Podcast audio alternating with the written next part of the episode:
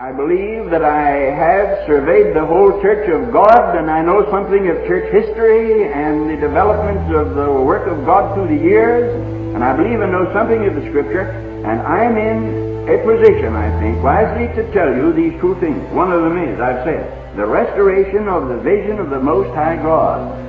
You see, we have too low a view of God now and that is why the church has such a low place.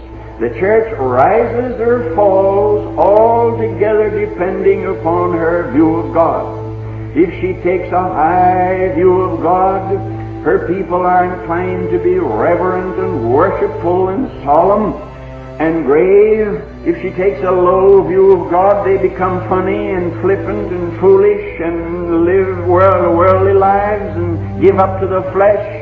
If she takes a high view of God, she simplifies her church services immediately. If she takes a low view of God, she has to drag in every kind of theatrical truck in order to keep her people coming. It depends upon her view of God.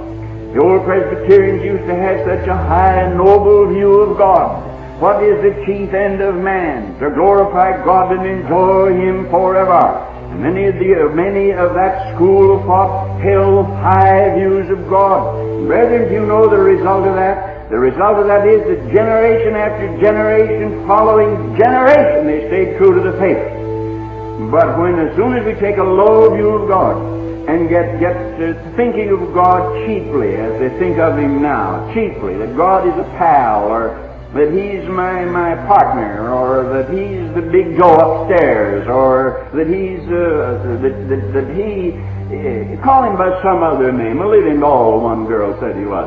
Well, now, as long as we think like, about God like that, we've never seen God. Imagine Moses trembling in the fire and smoke on Mount Sinai, referring to God in any other way than in awful, solemn terms. What we need in the United States is a revelation of what the philosopher called the mysterium tremendum, the tremendous mystery, and what the Bible calls Jehovah high and lifted up. And Isaiah saw him with his train filling the temple. The trouble with you, dear young people, and God knows I love you as I've told you before. I do. I love young people. I love the twinkle in their eye. I love their, their little giggles. And I love everything about kids. I love youth. And I don't like the word youth at all, but I love young people.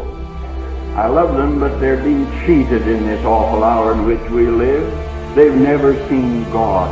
And they've never seen very many people that have. And so you poor kids are victims of an elder generation that never saw God. And so they've had to teach you to trash and drag in every kind of claptrap to try to keep you happy. And if you tell me the truth, you don't respect them for it. You go along with it, but you don't respect them for it. My brethren, we need to see God again.